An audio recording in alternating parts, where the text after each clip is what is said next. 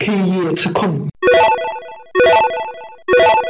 然后刚才你说的那个用眼很容易给产品经理找麻烦，这个事情 确实，就就像你那天发邮件给我，然后本来心情很愉悦，啪叽一堆邮件，哇，这么多问题，我怎么我第一的感觉就是，怎么又有这么多？不是第一感觉我真的有这么差吗？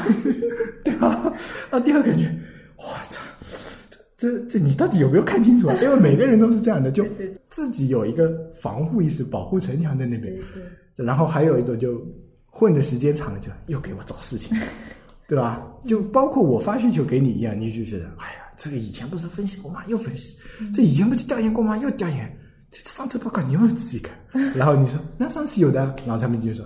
上次半个月前了，一个月前了，这用户可能属性就不一样了，再再调一次研，这每次都一样的，就问数据一样的，就是哎，帮我取一下什么什么什么数，哎，两个月前不是刚给过你吗？哦，两个月前跟现在不一样了，再帮我取一下。嗯，这样可能做这件事情很简单，就数据可能就嘚嘚嘚嘚嘚嘚写几行代码，就原先代码都有跑一遍脚跑一遍脚本的事情嘛，对吧？那呃，可能一两哎一两个小时就给你了，但就感觉上哎，怎么又来找我有事情？这这就是这个问话题就更大，就主动性跟对被动性的问题。如果大家都是很很积极主动的，那这种完全不是问题。但是真正的在公司里面的话，基本上都是被动型的为主。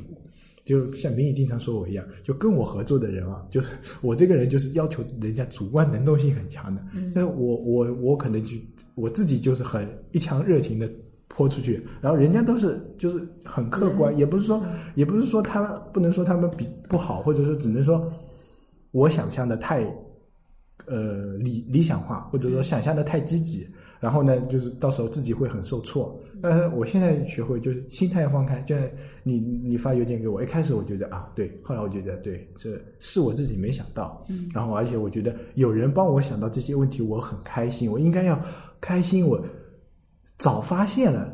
对不对？万一我跟开发说的时候呢，他们在挑毛病更更讨厌，对不对？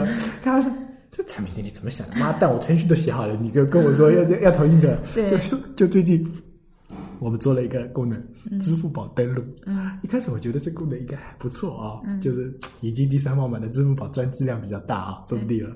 然后嘛，我就觉得这个功能应该很好，跟微信登录或者跟 QQ 登录、跟微博登录差不多吧。等我把这个功能做好自己一用啊，妈的，谁会来用啊？这就简直就是个坑，这就是。就不好用是吧不？是说不好用，就给人的感觉不够安全。然后再加上支付宝呢，大家都跟钱绑定，很少用户会来用。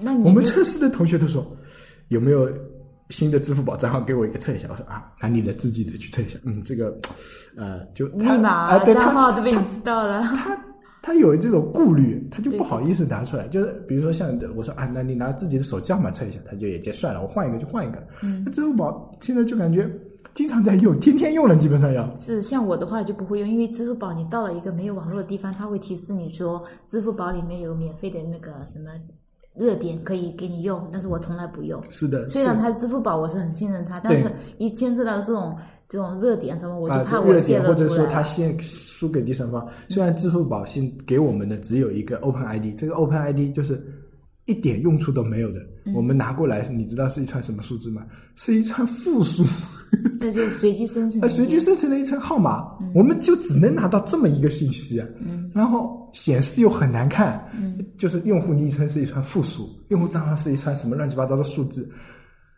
用户体验也很差。然后整个给人感觉，最后我就说，哎呀，要不我们把这功能去掉吧。所以说这个是不是说前期用盐的一个基础没有有可能。弄好？因为你没有去研究过用户到底会不会用支付宝。因为那如果说你去反弹了之后，用户说：“哎，我不会用。”那你不会用原因是什么？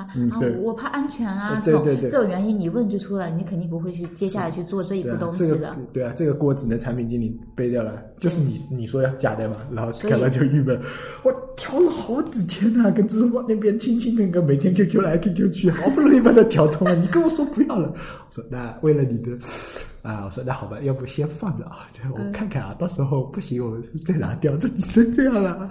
所以说，这就是给你的一个教训，就是对啊就是前面还是要多做一些用眼，对啊不对？对啊所以说，因为看到很多竞品都有支付宝登录，哎，这应该还不错但。他们用的实际，他们是有，但他们实际运行的怎么样呢？嗯效果怎么样？不知道可能他们也不好。对但是你就看了他们有，对，然后你也上了我也，想要。你根本就不知道他们对，因。为因为支付宝像你看，嗯，支付宝过年微信再一一推，特别是在杭州，大妈都有支付宝了，对是的，就是特别那一段那一段是线下、线下那一段时间就多了很多种大妈大叔级的一个对啊用户。，我的意思是借用它的装机量，能帮我们导跌用户进来，嗯 结果实际这就是产品经理的一厢情愿，对啊，对说不定我们前期做个用户调研，就得出来可能十个里面只有一个人用，那我们就算了，这辅助我们角色就算了，不要了，对吧？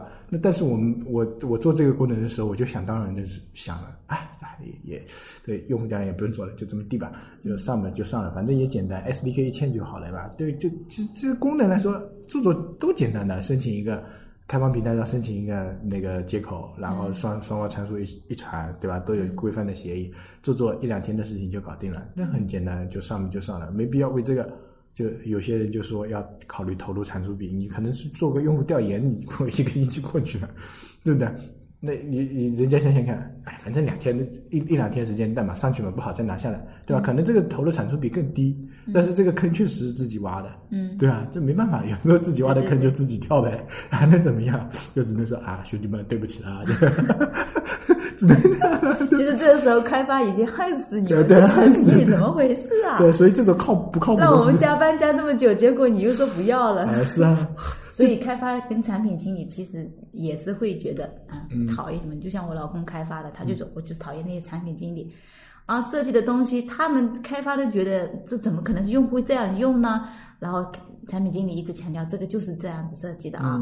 然后好了，开发加班加点出来了，啊，然后没有然后用，然后产品经理也拿去了给用户用了，结果用户一堆的问题。啊对然后产品经理说：“哎呀，这个要改成什么样？”开发就说：“当时我就跟你说了，不要这样子啊，要怎么怎么样啊，用户不会用的啊。”然后产品经理那没办法啦，用户已经不否定啊了，啊那你只能改啊。那产品经理肯定开发对产品经理肯定有意见的。所以产品经理要有颗包容的心 就不能太固执。对。有些产品经理很固执，就他认定的事情一定要这样。对，就不能太，有时候也不能说设计过程太强势于自己的主观意见了，嗯你要放开去，比如说用眼一下，比如说去自己请身边的那个朋友体验一下，啊。到底会他们有这样的需求我还有一个原型嘛，就支付那个，我就很强势的，就让他们选，要么付五块，要么是付十块，嗯。就是就是那，要么可乐，要么选 B。这个可能效果会好，因为你去问用户也是问不出什么东西对你。问问不出来，你说问不他要不要付钱，我当然不要付钱了，对对。又说到那个例子，服务员问你要不要喝饮料，你肯定说不要，喝喝水就可以了。他问你什么冰菊茶还是柠檬茶？呃，好，柠檬茶吧，对吧？嗯嗯。虽然这个这个可能性，你有有些用户还是说我不要，但是很多可能因为这个确实是有。这个是一个经典案例，被人家炒烂了、说烂了，这个提升可以提升很多。哎、像我这样，比如说我强势一点，我就说啊，你要么充五块，要么充十块，要么对吧？你不充你就走吧，对吧？但是像我发给大家的啊，一堆一堆意见，就姚老师说你这个他妈你这个这个 UI 上的逻辑都说不通啊，你这跟充值流程又不一样，你这里做一套那里又一套，你让用户怎么办？然后像你们这说这个。我没网怎么办？这个怎么办？以后哎，我就我又所以想也对哦，然后然后我们就又改了第二版啊，然后就我就想嗯不对，然后我就改第二版啊，就就虚心接受，嗯对，确实是我太强势了一点，因为其实我抛出这个问题来的时候，我已经预见到你们要说什么话了啊，然后我就是就过不了自己这坎啊，我就想我能不能说服你们们啊，对对，说服你们啊，就是。说不定哪天我们这么放手一搏，就是就破釜沉舟的时候，就只能这用这招了啊！那我在想啊，不对，这确实说服不了你们，被你们说服了啊，然后就改吧，那就想，那就用那个那个那个，然后就用就改成后来那种形式。后来那种形式呢，又有一点不爽，因为呢，充值啊只能充整数的钱，不能充那个，就比如说不能像支付宝一样，就是说从余就是扫对啊，对啊，少少多少钱？比如说这个东西八十九块，然后你可以用积分抵掉十块，然后用那个什么你呃余额里余额里有六块，你额银行卡再支付三十几块就可以了。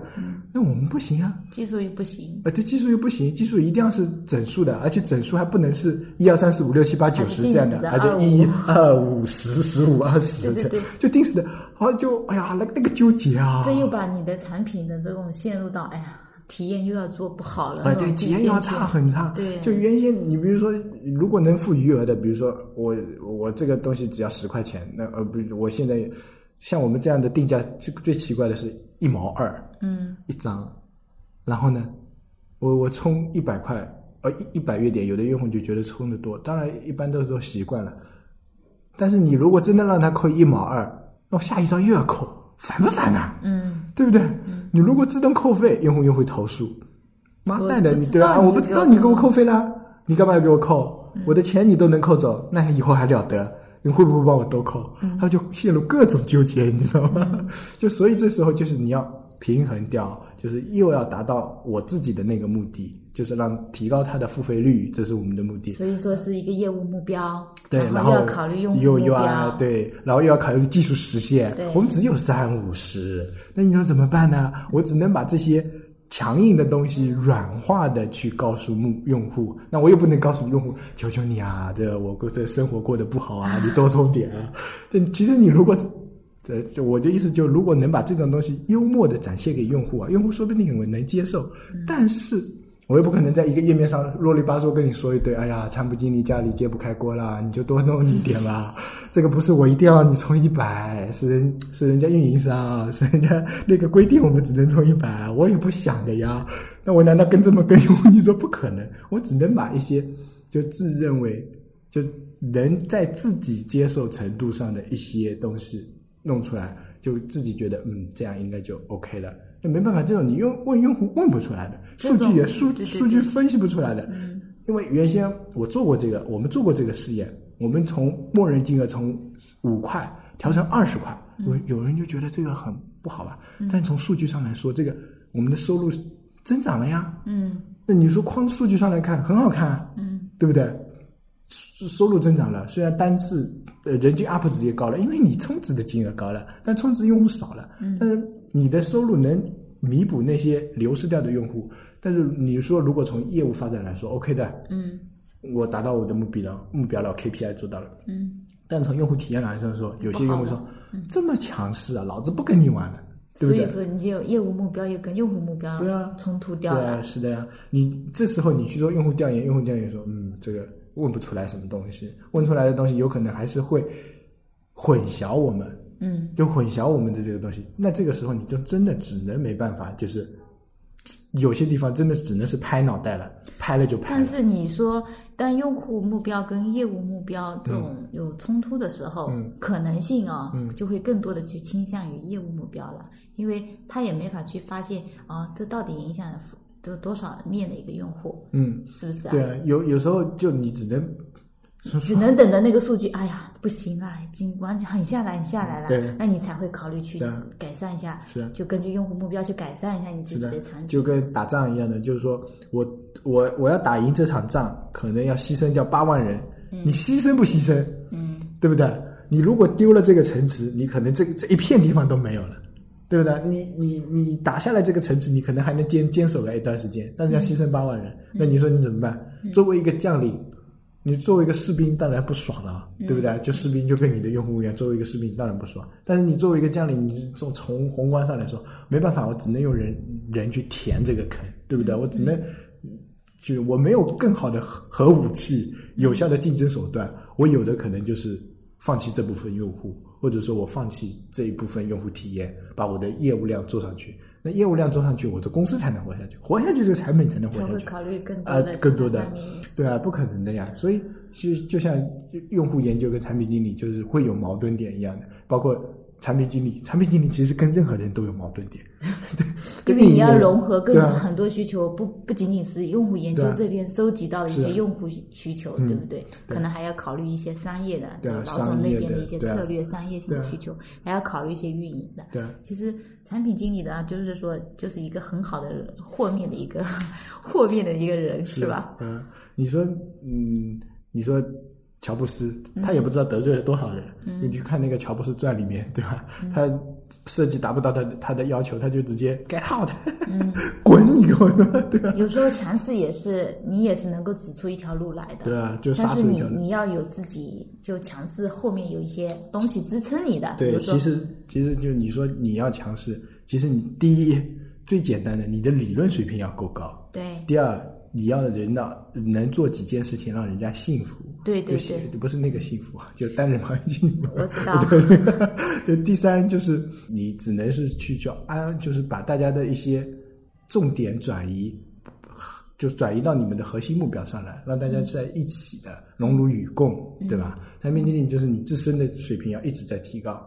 就像我一开始跟明仪为什么要做这个节目一样，嗯。其实明仪说，明仪说他是为了兴趣，然后我一开始也为了兴趣，后来我觉得我可以通过这个节目了解一下别人的工作到底在做什么，嗯。因为实际工作中可能只有交集的那一部分，嗯。不坐下来聊一聊，不坐下来谈一谈，大家有些事情可能就是说不开，嗯。那聊一聊，谈一谈，哎，我我知道你应该做在做什么，你知道我工作中有有也应该做什么，工作中有什么困难，嗯。那这双方大家互相体谅一下，将心比心，对吧？那就可能工作会更顺畅流流畅一点，是吧？是的，对啊，你只有了解掉产品经理，真的是要去了解别人的工作在做什么，然后你要有颗包容的、豁达的心。哎呀，我操，怎么变成励志节目了？是的，像你做用户研究不也一样嘛？因为我们很多时候的角色就是支撑嘛，嗯。支撑某一个，比如支撑运营啊，嗯。支撑交互设计师啊，嗯支撑你们产品经理啊，嗯。所以我们也很就是说，在考虑的时候，我们能让你们认可的话，只能是是我们输出的东西让你们觉得是有价值的，嗯。所以我们也是很主动的去做一些事情。嗯，不会，其实我我就很讨厌那种至少门前线，哎，这是我的事情啊，嗯我我做一下，哎，这个已经超出我的范围了，不要做。就这种，我就觉得，如果说公司里面大多数人都是这种心态的话，不对，这个公司就已经风气就已经很不好了。就是你要同同心协力去做一一个产品的话，就很难去做好是，因为大家都想着自己的事情，想着自己的一些绩效是 KPI，对，那只能去做不行。对好事情。，其实你说部门跟部门之间有隔阂，肯定是有的。嗯就看就是组与组，人与人之间有隔阂也正常的。但是，就如果大家是在一个组织内，就是尽量要把这些隔阂给消化掉，或者说往把大家往一个中心拧。对对对这可能这种说说很很心灵鸡汤的东西啊，但是实际过程中你就应该是这样子的。嗯，就昨天是刚好是愚人节嘛，然后我听到一个笑话说。愚人节是中国人发明的，然后我就想，哎，为什么是中国人发明的？然后那个笑话说是纪念一个人，我想来想去，想张国人吗 不是，是不是纪念中国人？然后他说是纪念一个叫愚公。对，其实生活中真的有这么，就是真的需要像，就是做团队啊，真的需要大家都像愚公一样，就是精神哎、就这种精神，就是少一点是一点，少一点是一点的那种，就是对啊，像 说的那个难听一点，我在拉钩上的简历的那个个性签名就是“愚公移山，从我做起”。对吧，呃，因为公司也是啊，他不是看重你的专业能力怎么样，嗯。你口有些人说的很好，就好像他很专业，其实他在实际做的时候发现他根本就不行，根本就匹配不掉你想要他做的事情。嗯，虽然他说，哎，他从他嘴里面吐出来都是一个个专业词，嗯对各个英文词，对啊哇，好像哎，这人好像学识面很广嘛，啊，对对，专业能力很强嘛，对啊。但是你实际让他做一件事情根本就不行啊，对啊。对不对？是的，他就可能不屑跟愚公一样去一点一点推动，对啊，吧他也不屑于跟你做一些很小的东西，哎，这个你去做吧，这个你去做吧，我是做大事情的啊。这种人 态度上就不行了对，，公司不会喜欢这样。是的，是的。所以一个团队的的话，大家还是要往一个核心目标，对吧？嗯我我我个人的感觉就是，你想要得到别人什么东西，你自己先付出什么东西。你如果自己都不想付出，就想得到别人的东西，这不可能的，对对吧？古语有云：“一分耕耘一分收获。”哎呀，还好明仪不在，今天不然要被他骂死。所以说就明明仪是那种很客观的，嗯。就是很冷静的那种，然后我是属于偏主观型的，嗯。所以呢，就是他老是说我，你这想的太好了，积极主动啊，谁对谁这么积极主动啊？大家都是这样的啊，都是打工，你看谁有可能跟你一样，就是就操碎了心，操个屁也操，对对对，但确实生活中会这样，但是你如果就我我还是愚公移山的精神，你如果不去改变那一点点，就不大可能去改，就就就那个，哎呀，今天的清明鸡汤有点多，是的，对，然后呃，最后说一下方法论的事情，就是我们每个节目最后有方法论，那这一期的那个方法论可能就是关于用户研究这一块，呃呃，你可以跟我们说一下这次 在培训中有哪些方法论，就是那些、那个叫什么，就是就就用言当中会用到的一些。其实这一次的话哦，嗯。方法论的东西，它里面有说到用言里面常做的几种工作的内容，嗯。比如说呃工作的方法，嗯。比如说调查法，嗯。还有访谈法，嗯然后这这是因为很多研究调查研究可能会用到的，还有是卡片分类法，嗯。然后这这三个是我们在日常做用研过程当中经常要结合使用的一些方法。嗯。比如比如说那个问卷调查法，嗯。你在做设计的时候你要考虑的一些因素，比如说你在做问卷之前，你要先确定一些调研的需求。嗯可能你要做通过思维导图、嗯去把这些需求给罗列清楚了，嗯然后再跟提需求的人确认好了，嗯你再去做这个问卷，你就做问卷过程当中，你可能还要考虑一些问题的秩序，不能有诱导性。就比如说，我们以前就是呃，国家说五一从七天降为三天，他的那个问卷里面其实是诱导用户就去认可你的这个方案，对不对？他可能就说，哎，五一的五一的三就是七天里面，其中有一天跟另外的，就是加到那个什么中秋啊这种节日里面去，你你同意吗当然是同意，嗯对不对对？如果说你让你说啊，五一那七天减为三天，你同意吗？肯定是不同意，是不是？所以问卷的诱导性会让这个结果就是。完全是不同的一个方向，对不对？嗯然后先后的一些秩序啊，比如说用户前面回答了，嗯说我这个地方我我是用过的，但后面你又去，嗯呃，前面你问这个东西的时候，他有回答了，后面你又去问这个东西你有没有使用过啊？嗯这种前后的逻辑都会影响这个问卷的一个效果。嗯嗯这就是说到问卷设计的时候要注意的一些问题。嗯然后卡片分类的话，就是说，可能像我们这边的话，可能前期可能做一些分类啊，嗯可能会用的比较多一些。那因为用户可能对于分类有一定感知的，让他们去归归纳啊，怎么分类的。还有一种情况，就可能可以运用于一种。这比如说你要开设一新增一个功能，但你这个功能大概用户的场景是什么呢？嗯那可以通过卡片分类方法去归类一下。嗯你比如说，我们现在有一个项目组，大概有七个人，每个人都去自己以这个命题的方式去说一下。比如说，我们有几个朋友坐在一起，能干些什么东西啊？嗯因为你可能接下来开发一个社交的功能嘛。那我们有一个命题之后，项目组里面大概有七八个人，每个人回去都写一个针对这个命题的一个呃文章。嗯，然后你作为一个产品经理，嗯可能就把这个文章拿过来了，每个人你读一下，嗯然后我就在这小黑板上把这你们读到的一些比较重要的关键词我给拎出来。啊对对，大家都说到，比如说我在什么时候我会怎么样啊？嗯我会唱歌啊，我会跳舞啊，把这种场景我们一个个拎出来，嗯然后通过卡片分类的方式，比如说。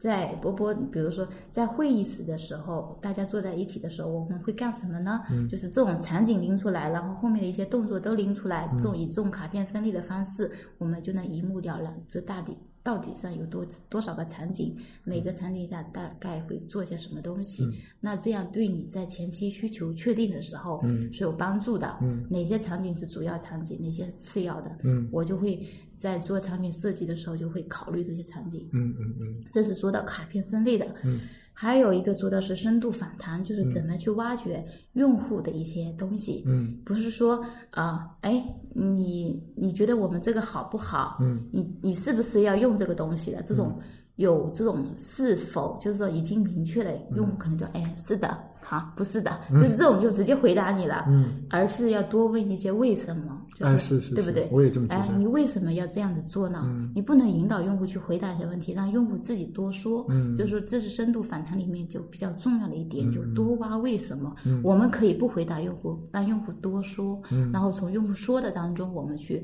了解，比如说用户可能回答了为什么之后，里面又套了一个你想要了解的为什么。嗯就是这就是说深度访谈里面用要要注意的一些东西，就是嗯几个方法嘛，嗯因为用的比较多。但是我有一点比较感受比较大的是，就是我们做的比较多的研究是针对于竞，就针对于本品的。嗯，其实像他们这种啊、京东啊，或者是京东可能还好一些，像他们做的那种大众点评啊，嗯。他们投放的对象并不是说已经是大众点评的用户了，嗯。他们投放的可能都是全全网的用户，就是全用户，他们投放的渠道可能就是通过 QQ 这种弹窗方式去收集的。其实我觉得这一点是我们要考虑的，但是我们又没有那么多的渠道，对不对？这是一个，然后这主要是三个方法。另外就是说到他们会做的一些项目，就比如说满意度啊，嗯，怎么让在产品上线之后哎，通过满意度这种方式来收集用户的一些信息，然后我们怎么去通过做满意度，然后把这个结果落地到产品里面去，就是说到满意度。还有一个说到是用户分群，其实我们都有很关注的，对不对？嗯我们都不知道自己到底有哪几类用户，他们说的，那老师说的就是很专业的，就是通过一些 Sparse 软件，比如说我通过问卷，我可能收集了三万份的一个用户，嗯包括一些用户的一个人口属性啊，嗯。用户的一些行为啊，嗯。他的一些价值观啊等等一些信息之后，我们通过那些字段，我们可以通过一些专业的一个统计分析软件，嗯。去做一个均值聚类分析。嗯。那聚类分析，我们大致可以。就就大致可以大概分类一下，比如说，我觉得可能有四类，嗯，那我们看一下这个聚类出来的四类的效果是怎么样的，嗯，他们这个效果如果说是确实是符合的，我们就把每一类的用户里面做一些特征的描述，就补充上去，因为它区类分出来的结果就是。每一项，比如说用户说，我可能喜欢啊、呃游泳，我喜欢打羽毛球，然后用户另外一个属性就是他的年龄是二十到三十、二十到三十，三十到四十，那我们大概就统计出来，可能就是啊二十到三十的用户他是比较喜欢游泳的，就是有这种类似的描述，那就把这一类类的那个人群就给丰富出来了，就是通过这些东西呢来帮助产品去做一些呃决策啊，比如说你在做设计的时候，哎，我们的用户是二十到三十的用户，我们应该要做哪些方面的一些设计是迎合他们的需求的？就是老师就是这几个方面会说的比较多。嗯嗯嗯嗯嗯，行，那就今天先这样，好。好好好，Thank you。是